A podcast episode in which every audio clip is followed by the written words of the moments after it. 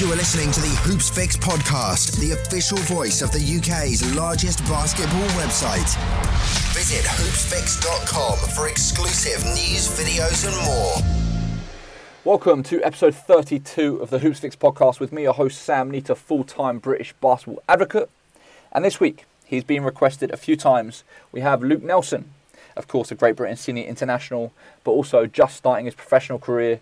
He's in his rookie season in Spain, which of course we spoke about, asked him how he's settling in, how that's going, and kind of got a little breakdown of what life as a pro is like. And then spoke about his college career. Of course, he had a very successful college career, was named the Big West Conference Player of the Year. In his senior year, we spoke about that a little bit. And then going back to his early junior days between Worthing and then Reading. You know, Luke holds a special place in Hoopsfix's heart because he's one of the first players that we've really followed from the very beginning all the way through to now. You know, we started covering him as an under-16, and then now, you know, he's doing all these big things, and it's mad to see the progression. It makes me incredibly proud, actually. So yeah, it was really, really great to have this call with him. I think it's a really interesting conversation that hopefully you'll learn a lot from and gain a lot from. As always, we'd love to hear your feedback. Drop me an email, sam@hoopsfix.com, or you can reach out on any of the social media profiles at Hoopsfix. And of course, if you do enjoy the episode, please share it. Please help it spread far and wide. We are trying to grow the pod, increase our subscriber base, and increase our listeners. And that can only be done with your help. Anyway, that's enough from me. I will leave you here. Here's the conversation with me and Luke Nelson. We are honoured to be here today with Luke Nelson. Luke, welcome to the show. Thank you very much. So, like we were just saying just before we started recording, there's loads of stuff that I want to get into, but I feel like the most obvious place to start is kind of where you're at right now. And, you know, obviously it's a new season. It's your first season being a professional basketball player. You're 7-8 games in. Kind of how has that been? Like, what are your early impressions of being a pro? Has it met your expectations? Well, my first kind of thing I noticed is it's very cutthroat. You know, we kind of had a few players in the team early that came in and out. You know, just weren't quite getting along with the office and all that kind of thing. So, you know, they don't need you. So that's kind of one thing that I realized pretty early on. So I've got to make sure that I'm performing to the best of my abilities, and I'm also, you know, being a good person off the court and being respectful of the club. So, but I mean, in terms of on the court, I just feel like it's just a new kind of system for me to learn and a new kind of environment to play in. So I feel like I'm adjusting, but I feel like I'm adjusting pretty well so far. But I still got a lot to learn. So, has the standard of play been higher or more difficult than you expected, or is it about roughly where you thought it would be? No, I think it's pretty much what I thought it would be. It's a very highly respected league across the world, and I knew that coming in, and I knew it was going to be a challenge, and I'm glad that it's a challenge. You know, something that I welcomed in life. You know, it's always good to kind of to test your boundaries, and I'm kind of testing mine now. But I feel like I'm doing all right so far. And talk us through kind of like you know what the life of a pro is like. You know, like you said, today is actually your off day. You know, what happens on your off days? What happens in your downtimes? What happens during a regular day when you got practice? What happens during a game day? Can you kind of talk us through that? How that's been? Well, practices is normally we'll have one day off in a week, and then of the 6 days, there's be one game day. So then there's 5 practice days. And for here at Real Betis, we do 2 days of 2 practices, and then the rest are just 1 practices per day. So. I honestly wasn't expecting it to be that much practice. I thought it'd be more kind of one practice but longer practices. But so as I said, 5 days a week is practices, and then game day, that's kind of your whole focus. And then on my off day, I just try to not think about basketball. You know, play video games, talk to the family, just do anything that's kind of not basketball related, just to kind of give me a bit of a mental rest as well as a physical one. Do you find, has it been a surprise at all for the amount of downtime that you have? Like, one of the things that I've always found when I am speaking to guys that are playing overseas is that, you know, even if you've got 2 practices in a day, that's only going to be, 4 hours out of the day, and then you've still got all this other time. What do you find yourself doing during that time? Is there any other stuff sort of outside of basketball that you're trying to spend your time doing? Or are you trying to get in extra workouts? Like, what are you doing with all your time? No, like in between practices, I'm pretty sure I'll be taking a nap. That's kind of high on the priority list in practices because it's a lot for. Although it's only 4 hours, as you said, it's not like we're walking around for 4 hours. You know, it's pretty intense. So I try to get a nap in if I can. Other than that, I can't really. There's not really a whole lot, as I said. Just kind of play some video games. Just make sure I've got my stuff squared away in terms of the kind of the house and all that kind of stuff. But other than that, it's pretty much just hoop 24/7.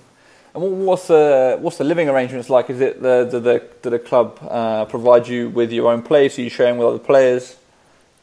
I mean, it's different. I think every club is different, but here, basically, they kind of point you in the direction. They kind of have a good relationship with a real estate agency, and then they kind of put you in touch with them, and then you find your own spot basically by yourself.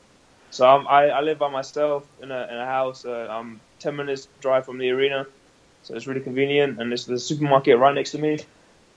It's a nice place to live, and I can't complain. So, it's not technically the club's, but the club basically said this is the place you probably want to live. Yeah, and then I guess for you, for a long time I would assume that turning pro has been a goal. And kind of now that you're here, has it met what you thought it was going to be?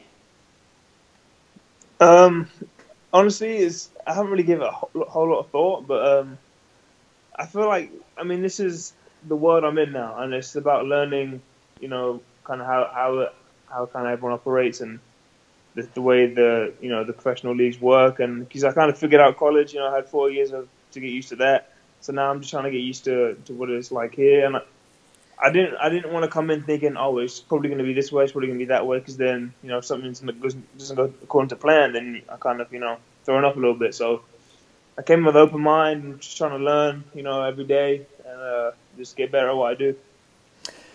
You mentioned college there briefly. How would you compare it to college? Is it nice to not have to worry about the studying side of things now and just being able to focus purely on basketball?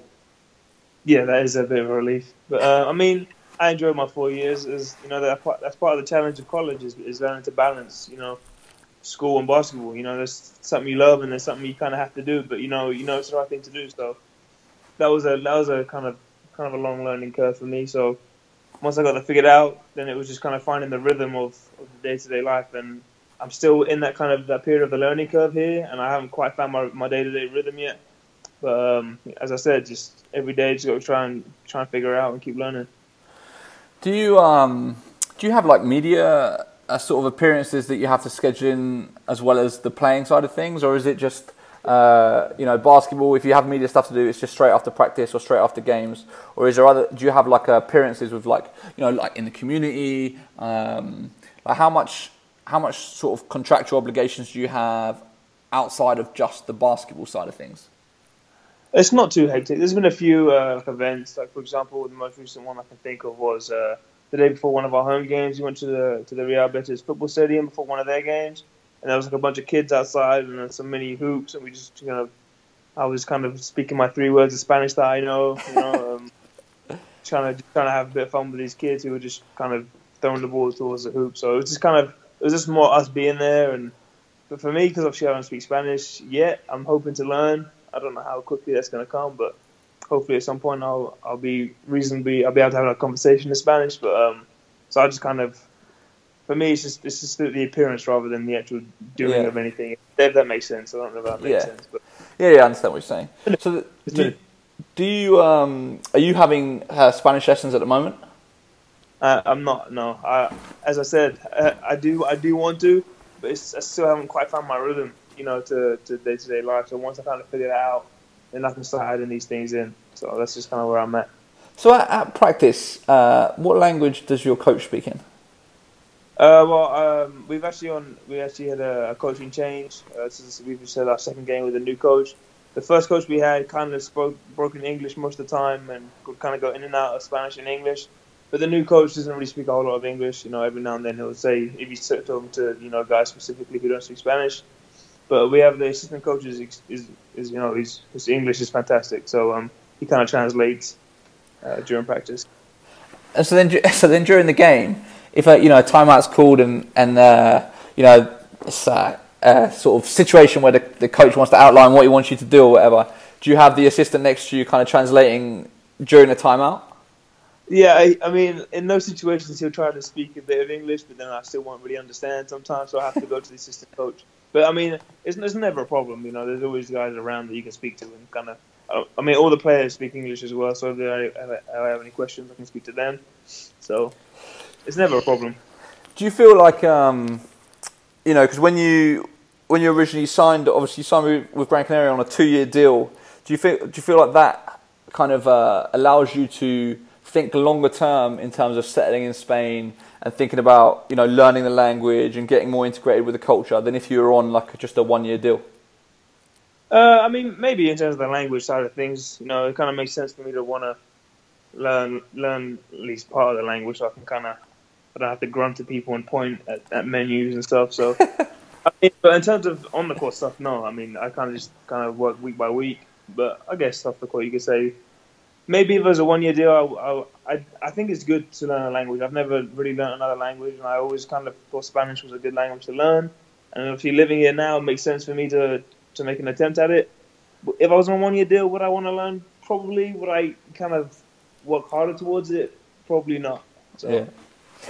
So then when you were assessing, I think it's fascinating to kind of see the side of being a professional basketball player that none of us see or get to hear about or get to know about. So I guess kind of as you were coming towards the end of your senior year, kind of what was going through your head? Like how in terms of I would assume, I mean, you know, correct me if I'm wrong, but I would assume that the sort of the first stage is working out an agent and choosing an agent. Yep. So how can you talk us through kind of that process? Like what. Where did the agents that you were considering, like, where did they come from? How did you make that decision? What were the factors that you took into account? Okay, this might be a bit of a long one, but basically, firstly, I have to thank my dad first and foremost, because I had a lot of agents contact me during the year. My dad said to me, you know what? If they contact you, give them my email, tell them to talk to me. Basically, he was like kind of my honorary agent in a way. Yeah. I would kind of send them my dad's email, then they would email for however long. I would get the occasional message from the same people, but if anyone knew, normally it was either Facebook message or Instagram DM. I got a few, you know, agents getting in contact with me. Sent them to my dad, and he said, "Look, don't worry about this agent stuff. I'll talk to them until your season's done, and then I'll kind of give you like a short list of who I think is worth it." So he kind of gave me a list of, I think it was 8 to 10 agents. He said I should kind of have a conversation with. From then, I spoke to those guys. You know, also the thing with the agents, it's hard to really know because everyone kind of says what you want to hear. Yeah. So it was about kind of figuring out who I genuinely thought, you know, wanted the best for me and was actually going to put in the effort for my career. So it was hard to do that over the phone. I met a couple of them in person, but there was a lot of fun conversations and just kind of whittling it down. I try to cut it down, kind of. Each week, cut it down by a couple of agents and say, you know, "I'm sorry, thank you for your interest, but I'm going to go elsewhere." And it took me, from the end of the season, I think it took me about maybe 2 months to decide. It's kind of a long process. There's a lot of kind of going back and forth and talking and figuring out what their vision is for me and in comparison to my own vision. And it was, honestly, at the end of the day, you have to go on your gut feeling. And it's hard to, for someone who, especially for me, I haven't been in the business that long. So I don't really know what a good agent is and a good agent isn't. So I had to go with my gut, and I've had no reason to regret, and I'm very thankful for my agent Adam Godale. I'll shout you out. So thank you for getting me where I am. And so when you sign with an agent, is that like do you sign like a sort of multi-year deal, or is it just like a 1-year rolling contract, or kind of how does the agreement work? It's a 1-year deal. It automatically renews unless you want to revoke it, but I don't see that happening anytime soon. And do you get, obviously you get hit up by agents all the time, but do you ever get approached directly by teams themselves, or does everything happen through the agent?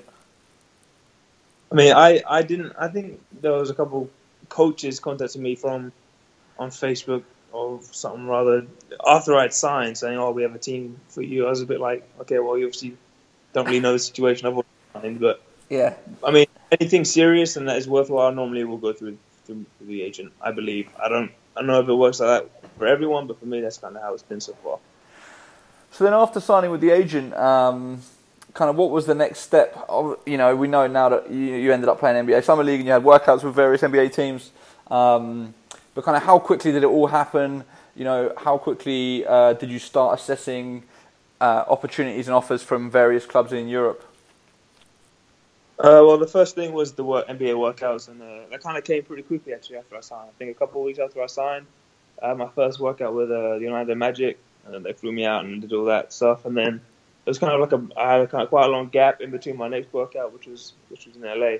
So I mean, that was the first thing on the list, and then from there we had to kind of obviously I had to play well enough to get an offer for a summer league team. So which luckily I did, and then I spoke to the agent about would this be the best team for me to play with? Will it give me a chance to show what I've got? And because obviously he knows more about that than I ever could.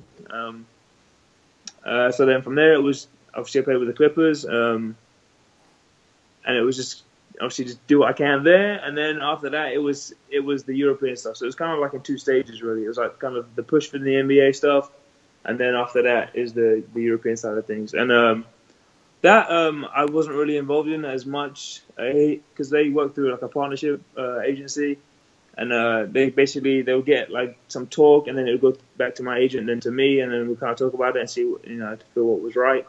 And then we got a really good offer pretty early on actually from Gran Canaria, so I ended up signing with that one. What can you share sort of what other opportunities you were looking at in Europe?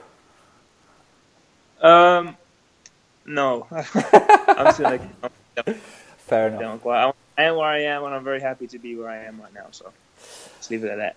So the NBA experience. We have to talk about it. The NBA workout experience, summer league experience. I've had actually a few people asking me to speak to you directly to do an interview and find out kind of what it's like. So how was it? The workouts, the summer league. Did you feel? Do you feel like it? It lived up to the sort of the razzmatazz and the the showmanship that the league, the bright lights that the league has. Was it a luxury experience? How does it all work with the teams? Are they flying you in and giving you loads of free gear and kind of I guess trying to impress you? What's the process like? Talk us through the process of an NBA workout. What happens? I think it might have been different for me than it was for a guy like maybe Lonzo Ball. I think maybe he got that kind of treatment, but I mean, I was never disrespected. They were very respectful. I was treated very well. But I wouldn't say it's all razzle dazzle and all special treatment and a bunch of gear. They flew me out, picked me up from the airport, did all that stuff. With the two workouts in LA, they sent a driver down to Irvine, which is about an hour away. So. That was all fine and perfect. They, pick me up to take me where I need to go. They give you a bit of money to pay for some food while you're there. And then in terms of the workout itself, they kind of I also spoke to my coach Russell Turner about because he obviously was in the NBA for a few years, and I kind of wanted to know what to expect.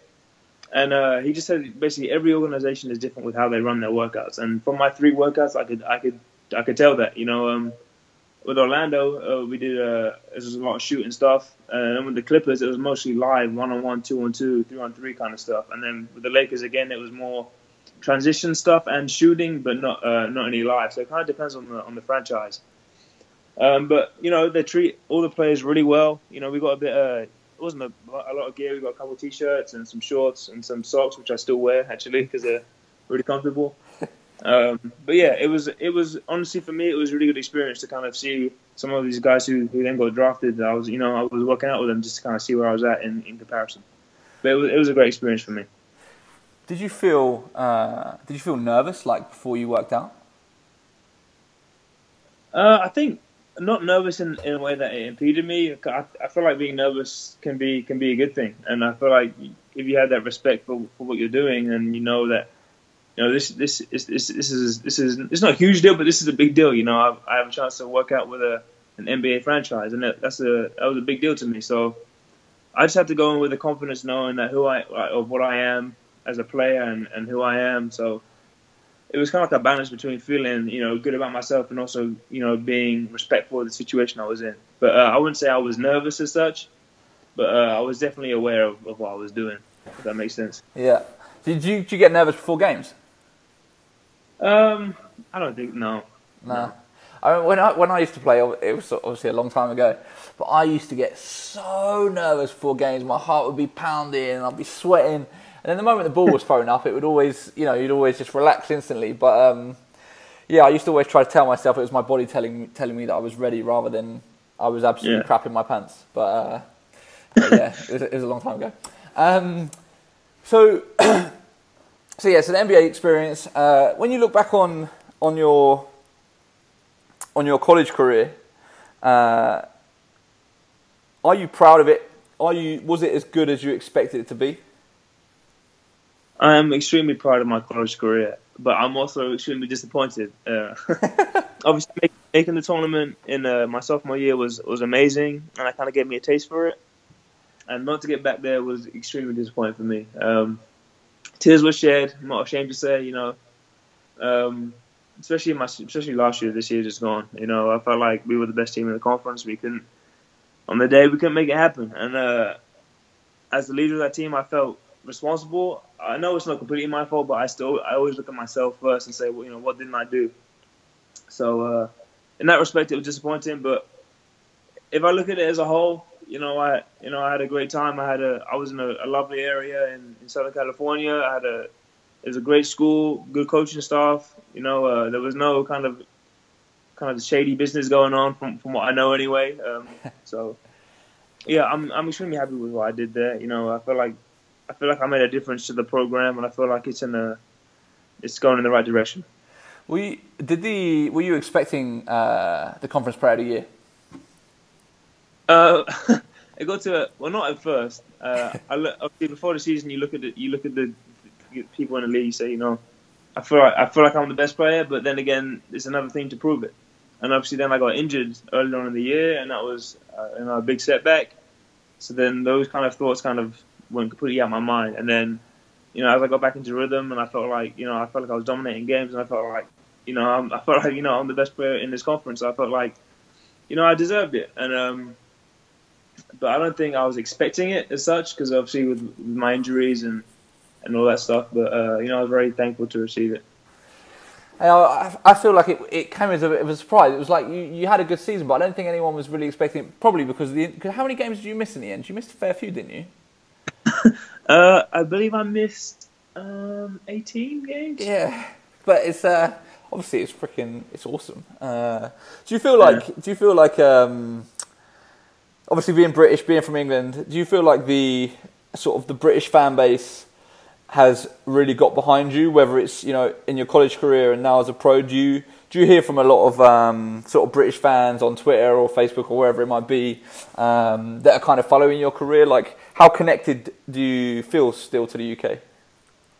Very. I mean, I don't get bombarded with messages or anything like that, but I definitely feel like that people notice when something goes right for me, which is I'm very grateful for. And you as well. Hoopsfix has been pretty big in my career, so thank you for that. No problem. Pleasure's all mine. I always say it's so cool. Like with I see like Ball is Life, Hoop Mixtape, and these guys, and kind of where they are now from where they started, and they have these relationships with just all these guys because they've been following them for so long, and it's almost like you're the first one now because we still haven't been around that long. It's been 7-8 years, but you're the first one that is kind of like, from the very start all the way through to now. Like, I was just, before we got on this call, I was looking up various different things, just doing some research and stuff. And obviously your mixtapes come up from like 2013. I'm like, that was 4 years ago. Like, I just can't believe how quickly the time has gone. It's just, it's unbelievable to think that, a few years ago you were playing for Worthing Thunder, then Reading, and then, now you've done 4 years at college, and now you're playing pro. Like, it's absolutely mad. It's weird. I felt like for college, it went by so slowly, but also so quick. While I was there, it felt like it dragged on a little bit, but now I'm out, it's like those 4 years passed by so quickly, Do you feel like your junior days in England are a long time ago? Yeah. Yeah. Scary. Yeah, I felt like a really long time ago. So obviously the 4 years in Irvine, that was all I was thinking about, and I didn't really look back at. Obviously, I look back maybe 2 years, you kind of go back 2 years. You think, what was I doing 2 years ago? And then by soon, 2 years ago, I was in college. So it's crazy. So talking about the UK connection, obviously this summer you represented Great Britain, senior mm-hmm. men. You know, how was that for you? Like, you received the first call up a couple of years ago, and obviously for various different reasons, it never ended up happening. Mm-hmm. And this year was the first one. I felt like, you know, watching the team, like you brought something different that we kind of haven't had in recent years. How do you feel like you slotted into the team? What do you think that you brought to the team, and how kind of was your experience with the national team over the summer? I think it was a really good experience. Like, first and foremost, it was a great pleasure to be. You know, I was grateful to be wearing the Great Britain jersey. You know, I've always wanted. It just didn't really fit into my kind of my life schedule the couple of years before that. So you know, it was just amazing to be wearing the jersey in the first place, and you know, so for that I'm grateful. But for me, it was. I kind of felt like I wasn't. I felt like I played okay over the summer, but I didn't feel like I was really myself. Maybe you could put that to a learning curve or whatever, but you know, I felt like I was okay. I felt like I did help the team, but I don't feel like I helped us as much as I could have, maybe. But that's always how I kind of look at my performances. I never really feel satisfied, but I think that's why, you know, I continue to improve, because once you get satisfied, then you relax, and that's not kind of a place I want to be. But you know, I plan to represent GB as much as I possibly can. If I continue to get the opportunities, I'll give my all. And obviously we've got the first kind of window coming up, so I'm looking forward to that. So but it was a great. You're definitely going to be there for the upcoming window. I'm not sure if I'm supposed to confirm, but yeah, why not? Okay, nice. But I'm going to be at camp. I can't get, you know, you never know what can happen. Yeah. So then, how would you assess the team's performance at Eurobasket? Well, disappointing. It's obviously not fun to lose every game, but we have flashes. You know, I feel like we have flashes of good play, and you know, we show we compete with some of the best teams, with the best countries in Europe. But then again, flashes isn't enough to win games. So at the end of the day, you know, you can be happy with how you play, but it does come down to whether you win or whether you lose. And so for that, so in that respect, it's disappointing. How was the morale of the group? Obviously, you know. Like you said, when you are struggling to get wins and stuff, things can get difficult, and it's when guys can potentially start blaming each other. Or do you feel like you were quite together as a unit despite the results? I believe so. I don't think there was any, you know, friction. Obviously, guys were frustrated. Obviously, that's natural. There was some words shared between guys, which is how you kind of get out of that rut if you're losing. So I don't think there was any, you know, there was good chemistry, but obviously there was also guys who were frustrated at losing, which is completely natural, and I'm experiencing that right now with Betis, because we are 0-8, and you know, guys are starting to wear on guys, and that's how it works. That's how the game is. If you're a competitor and you really care about winning, then losing, like, it annoys you and it frustrates you. So that's completely natural. How do you approach that? You know, personally, like, how are you dealing with it? How do you work on the sort of the mental side of things, which I would assume is almost just as big a part as the physical side of things? Yeah, not bigger. But for me, I always look at myself. I look at what did I do in the game, what didn't I do, what could I have done better, you know? So for me, it's, you always look inwards before you look outwards, and that's something that I kind of I've learned throughout my career, and I. Like, with this team, I feel like I said to you earlier, I don't really feel like I'm quite in my rhythm yet, and I feel like I'm not completely playing the way I should play. But knowing that will come with time, like, isn't good enough for me. I want it to happen now, you know. But so I'll continue working on my game and making sure, you know, I talk to the older guys and kind of learn from them, which I'll be doing with the GB team as well. Do you find in terms of working with older guys and having sort of veterans take you under their wing and sort of show you the nuances and things. Are you in touch with any sort of GB guys or older guys from the UK that I would assume your dad, obviously, but other guys like players that are still playing that kind of are in touch with you? Like, I'm always interested to see how much the British guys that are playing abroad or in college or whatever are still in touch with each other. So is there anyone in particular that you speak to a lot and kind of discuss the sort of pro life with? I mean, I wouldn't say we just. I mean, normally when I talk, those are my boys, you know. So it's not always about basketball. So mean, I'm still in contact with like Jules, who was obviously with the summer, Cavell as well. I still talk to Dwayne and Tyrell every now and then. Kingsley, Mo, obviously a lot of guys who are here now, like Mo, who I just saw him when we played them a couple of weeks ago. Also, since the summer, I've seen Gabe as well, because we played against his team, and Dan Clark. You know, so it's just kind of like every now and then you see guys. It's not like I'm always hitting them up. I say, "Oh, what's going on?" You know. Yeah. But and whenever I see them and I talk to them, you know, it's all love, and it's good to kind of see where they're at in comparison, you know, to my situation. Because obviously, for myself and Gabe, it's our first year in ACB, so we're still trying to kind of learn where we're at and kind of figure out, you know, how to perform at this level, so it was good to talk about that and kind of see where he's at and he can see where I'm at, kind of thing. What do you think, if you were to try to describe someone that's not a professional basketball player, what it's like playing in the ACB, what would you say about it? What are the things that are not so obvious? I'm still trying to figure it out for myself, to be honest. But, I mean, it's big, you know, if you look at anyone else, any other team with disrespect, you're gonna get, you know, they're gonna punish you for it. You can never look at another team and say, you know, this guy's not very good, because, you know, everyone can play. This is the second best league in the world. You know, you gotta respect everyone and demand that respect in return by the way you play. So I don't think there's anything that's not glaringly obvious right now.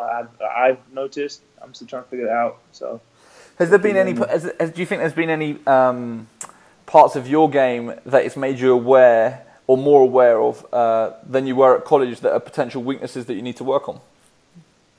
I don't think anything specifically. I just feel like there's always room to improve in every area of my game. There's not like I feel like I can perform at this level. It's not like I'm looking at guys like, oh, he's way better than me or anything like that. It's just about learning how to find yourself within this new like systems and the new teams that you're playing against and the new skill set. It's a very different skill set from America to Europe and the way teams play and the way individuals play. This is just about figuring it out and figuring out where your strengths can fit in. What would you say the biggest difference is between playing in America and Europe? Is it the sort of the individualized approach compared to the team approach?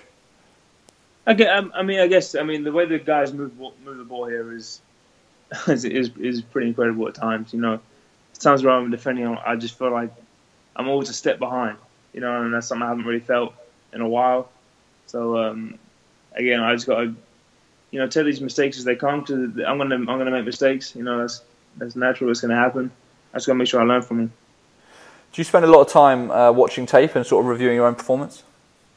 As a team. I mean, there's a couple. I think we normally have 4 video sessions a week, 2 of which will be our own stuff, and then the rest, maybe 2 or 3 of the upcoming team.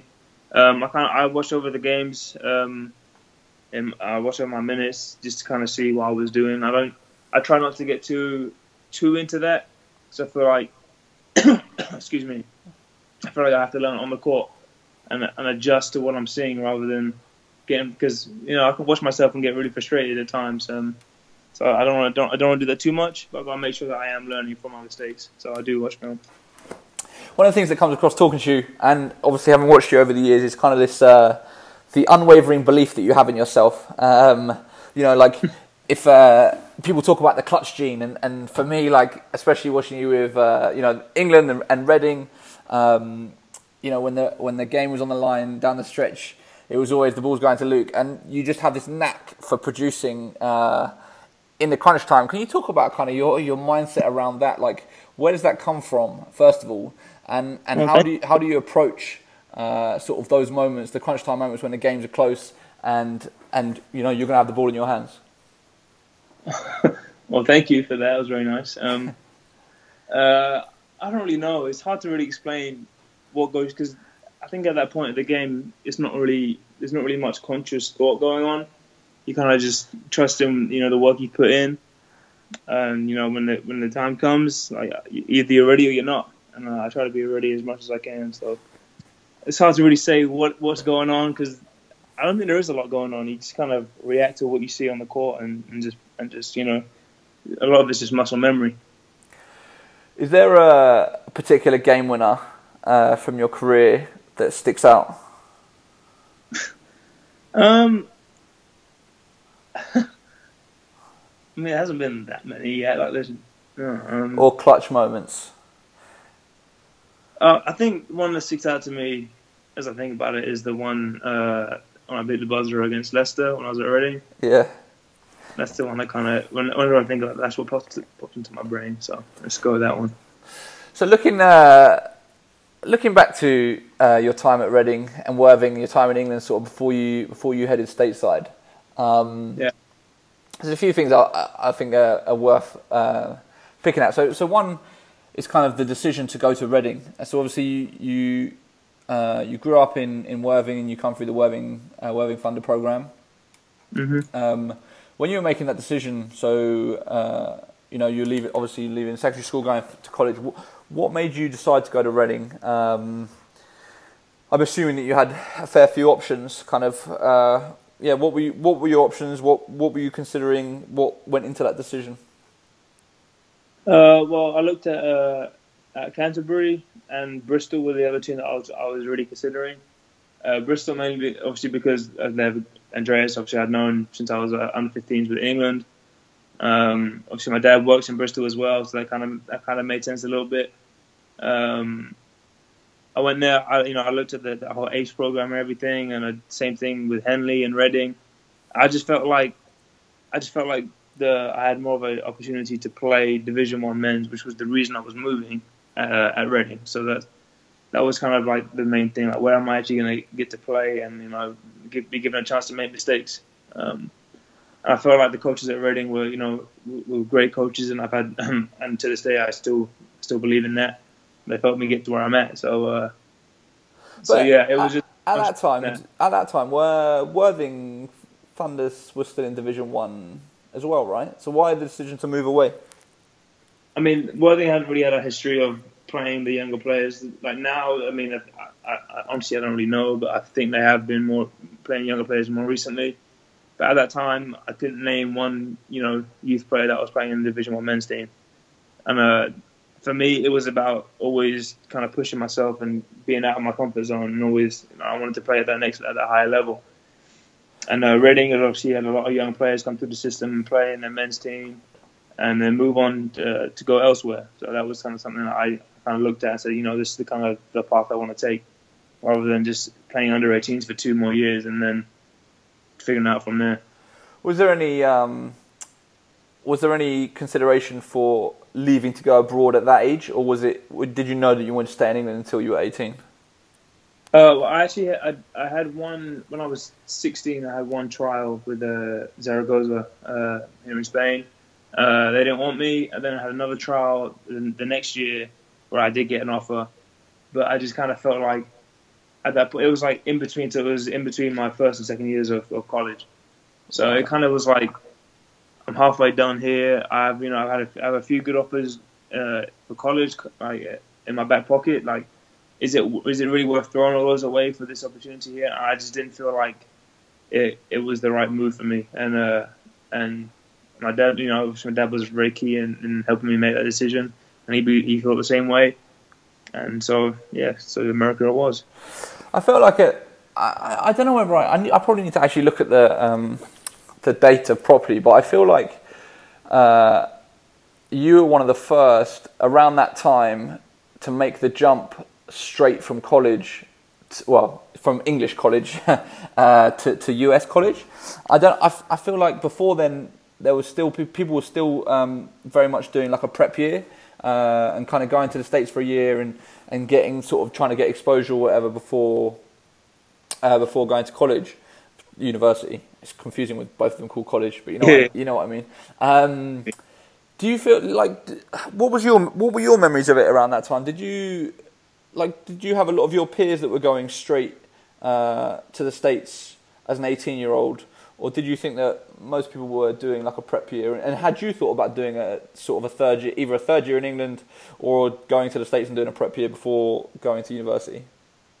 I remember at that time I actually had a few people advise me on doing a prep year. They felt like if I was exposed to more schools, I could have got a higher level offer, which may have been true. But, in a way, I was lucky. I felt like I had UC Irvine was the right fit for me straight away. I felt like there was no point in waiting another year. It was just, I had the coach that wanted me first and foremost, which is really important for college, going to college in America, just to specify. Yeah. I felt like the coaches, the whole coaching staff, they had a lot to teach me. It was a great area to live in. It was a great school, and it didn't make sense for me to wait to do a year elsewhere, then see what else I could have got. Cause maybe they don't offer me the next year, or maybe God forbid I get hurt, and then So yeah. I just felt like UC Irvine came in pretty early. Actually, at the under-16 European Championships was when I first met Ali Tan. And I didn't see any point in prolonging this process of finding me a college, so I just kind of jumped in. What other colleges were you entertaining interest and offers from? And kind of talk us. I find the recruiting process so fascinating. 'Cause, the Americans do it like no others. So yeah, can you talk about kind of how that was for you, like? Were you getting hit up by a lot of people? Was it overwhelming at times? Like, was it quite manageable? Like, yeah, how was it? I think, honestly, being in England made it more manageable, because I heard stories where I was out there of guys getting letters every day from different colleges and all that. But for me, it was there was kind of a small pool of schools, some of which made a real push, others of which just kind of had me as an idea kind of thing. Excuse me. So it was kind of easy for me to not dismiss them, but to say thank you, but no thanks, but no thanks kind of thing. And then the guys that were really interested, like Irvine, Elon, Davidson, were kind of the main three that were really making a push. I had actually some of them sent me letters, some of them came to my address in Worthing, and then obviously I had a lot of emails and Skype calls with a couple of them. All three of the head coaches of those schools actually came out to England at one time or another to visit me and my family, which is pretty incredible if you think about it. Just flying over just to say, hey, I want your son to come play for me. So that was pretty fine. And did you do visits? I did two visits. I visited Elon and Irvine. Davidson, although obviously they have a great head coach and very legendary and bomb killer. I just felt like Davidson and Elon were very similar in terms of the school size, the basketball system. And I just kind of felt more comfortable with Elon. So I kind of was like, if I'm going to go to one of those two, it would be Elon. So I'll just do the visit to Elon. And then Irvine, she was on the other side of the country, with a very different kind of vibe and kind of feel. So I kind of had two different experiences. After the visits, I just felt like Irvine was the place for me. What were the visits like? Did they put on anything special for you? Did they like you see in the movies that you the kind of video montages they do on the big screens, or kind of like how were you treated on your visit? They want you to go to your school, so they were very, very nice. But maybe there was, I don't remember there being any montages, but I had a. They kind of what both schools actually try to do was have you around the team a lot, around the guys, so that you kind of get a feel for who they are and the kind of people they are, so you can see how comfortable you feel with them. But yeah, so basically, from what I remember, because it feels like it was so long ago, basically they show you around the school. Obviously, they show you where you'd be living, show you the court, etc. Then normally you'll play some pickup. I played pickup on both my visits. The Irvine one was tougher because obviously the longer flight, the bigger time difference. I was extremely jet lagged, so yeah. I don't think I was ready. But yeah, you play a bit of pickup, you meet the guy, you see the school, they take you out to eat in these nice places, they, get you dessert, anything you really want, and then they're just nice, they're really polite, they're really because they want you to come represent them. So. And what was it that ultimately swung it for you? Like, why UC Irvine? It wasn't easy, but I just felt like the the basketball system, you know, the way they run their offense. And that's because Elon was more of a motion kind of offense, whereas I've been running pick and roll with Reading for the last 2 years, and I felt like that was where I was more comfortable. And then Irvine were a much more pick and roll orientated team, as well as post up. So that was kind of what I was used to, and it made sense. I felt like that would be a better fit for me, and it would give me a better chance to excel. So. And did you, in your mind, you know, obviously we know now looking back that you've done, you know, you were Conference Player of the Year and you had all these incredible achievements, but in your mind, were you intent on, you know, you want to be the man on a team, you want to be a leader on a team, you want to get minutes, like it's important to play straight away, like how much did all of that stuff factor into it? I mean, I didn't go in thinking, oh, I need to be the man or anything like that. You know, I definitely wanted to play. I didn't want to go somewhere where I would be watching for a year or even sitting out. I wasn't planning on redshirting. I felt like I was ready to play at a level. And luckily, I got a chance to do that at Irvine. But yeah, that was my main thing was, you know, just this system fit me. Will I fit into the system, and will I actually play in the games? So those were my kind of main two concerns, and then obviously, you know, the school and the living conditions were also high up on that priority list. It helps living in California as well, right? It's all right. Bit of sunshine. Yeah. I feel like as well that the kind of the school's basketball program has really kind of just risen to prominence in the time that you were there as well. Like, where it, I don't know, maybe that's just because I followed it a lot closely when you were playing there, but don't know. Do you think that's fair to say that the sort of the basketball program as a whole has just grown in terms of its status nationally over the last 4 or 5 years? I mean, I think from when Coach Turner arrived there, my freshman year was Coach Turner's fourth year at Irvine, which meant like it was all his recruits and his players that were coming in. But I think that process had kind of started a couple of years before me. The year before I went there, they made it to the conference final. You know, there's some good players who I know now who are still around the school, and I see a lot. One of which became the third assistant coach in Michael Wilder. But that kind of was the power of UC Irvine kind of came through the year before I got there, and then I was just lucky enough to be able to carry that through in the next few years. But Coach Turner's done a great job in changing that program, because they weren't a very respected program before he got there, and he's made it into something serious. So, did you find the transition to college basketball from Division I men's basketball relatively easy? Like, how would you compare the difference between the British game that you were used to playing Division I men's and the you know, in your freshman year of college? Excuse me.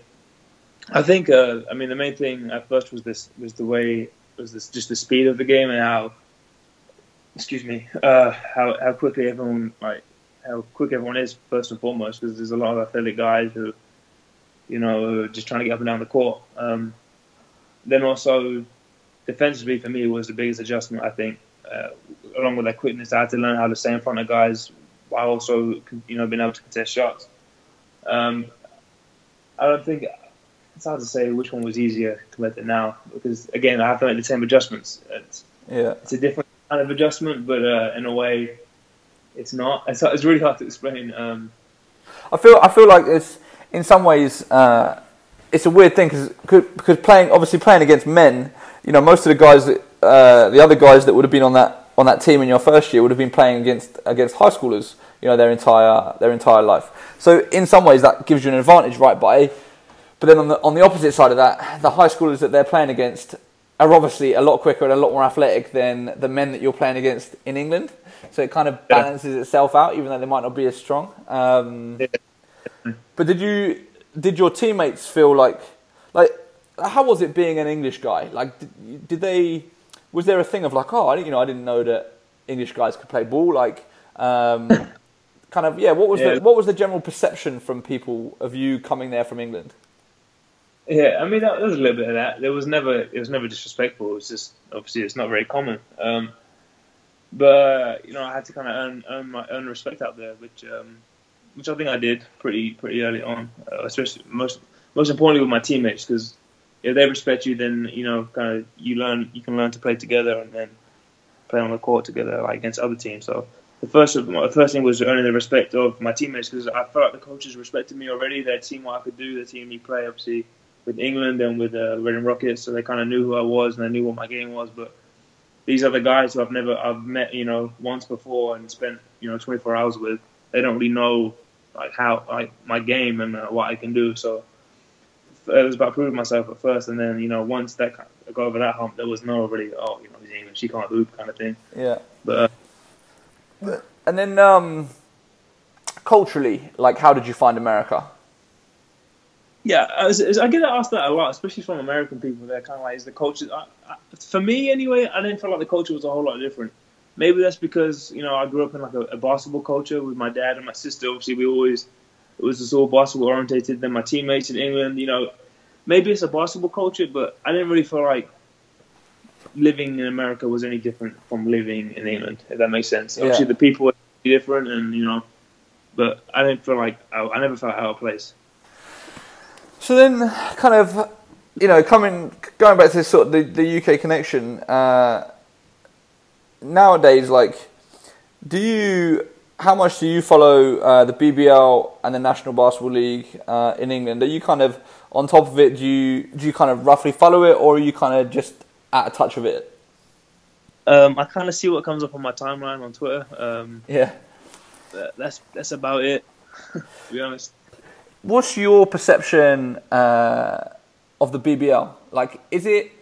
You know, I speak to a lot of guys, obviously, that are playing abroad, and kind of they all say that in an ideal world they would love to play in the UK. They would love to play, you know, in the BBL with, you know, being able to earn the same amount of money that they can earn abroad, and playing in front of their friends and their family would be, you know, the ideal situation. Like, do you think, definitely, for you, is that sort of a similar sentiment where it's kind of like the only reason you're not in the UK is because essentially, you know, the situation isn't good enough for you to be there, or is it something that you feel like, even if the UK league was very, very strong and had a strong fan base and had, you know, bigger budgets and finances and whatever else, you would still want to do the thing, you still want to experience playing in Europe and playing overseas? I mean, I guess, obviously, if I could play in front of my, you know, my family, that would be amazing. You know, I would always love to do that. But you know, it's not a perfect world. We don't live in a perfect world. But I think, in a way, maybe even if the BBL was kind of on par with some of these, you know, European leagues, it would be good as a, just, you know, get some life experience elsewhere. You know, maybe wherever it is you go, I think it's always good to kind of, again, like I said, get out your comfort zone. And yeah, obviously, being in Spain, I don't speak any Spanish. There's people around me, I kind of, you know what I mean? You know what I mean? It's kind of like, I don't feel like I belong here, but I feel like, in terms of, like, not basketball-wise, this is all, like, kind of off-the-court stuff now. I don't feel like, you know, this is like a home, if that makes sense, but I feel like it's really hard to explain, but I feel like it could be, you know, I feel like I'm settling in. I don't feel out of place, but I don't feel settled in, and it's really hard. I don't know if I'm making any sense, but I know exactly what I'm So that when you were, in terms of your own personal interactions with the BBL, like, when you were in the UK, did you ever get any type of interest from BBL clubs potentially trying to sign you to, you know, like a junior type of contract or anything like that, or even I mean, now it would be interesting, since you've graduated from UC Irvine, have you had any contact with any BBL clubs? Have any of them even tried to potentially see whether they could sign you? No, not that I know of. I don't know if my agent heard something, just not mentioned it. I don't know, but I haven't heard. Maybe I did. I don't remember perfectly, to be honest. But I don't think I've had any interest from BBL clubs. Do you think? Like, I'm always in two minds about it, because, like, this part of me is like, if I was a BBL club, I would want to show interest in all of the top British guys, even if I knew that they were completely out of my budget, right? Just nothing to lose. Yeah, but and it's almost like just to show them that you care and that you're interested, because then, even if it means that towards the end of your career, if the BBL's still, you know, not where we want it to be, you might then think, oh, like, I'll spend the last couple of years in the UK and try and give back to the game there or whatever, and this was a team that reached out to me when I left college.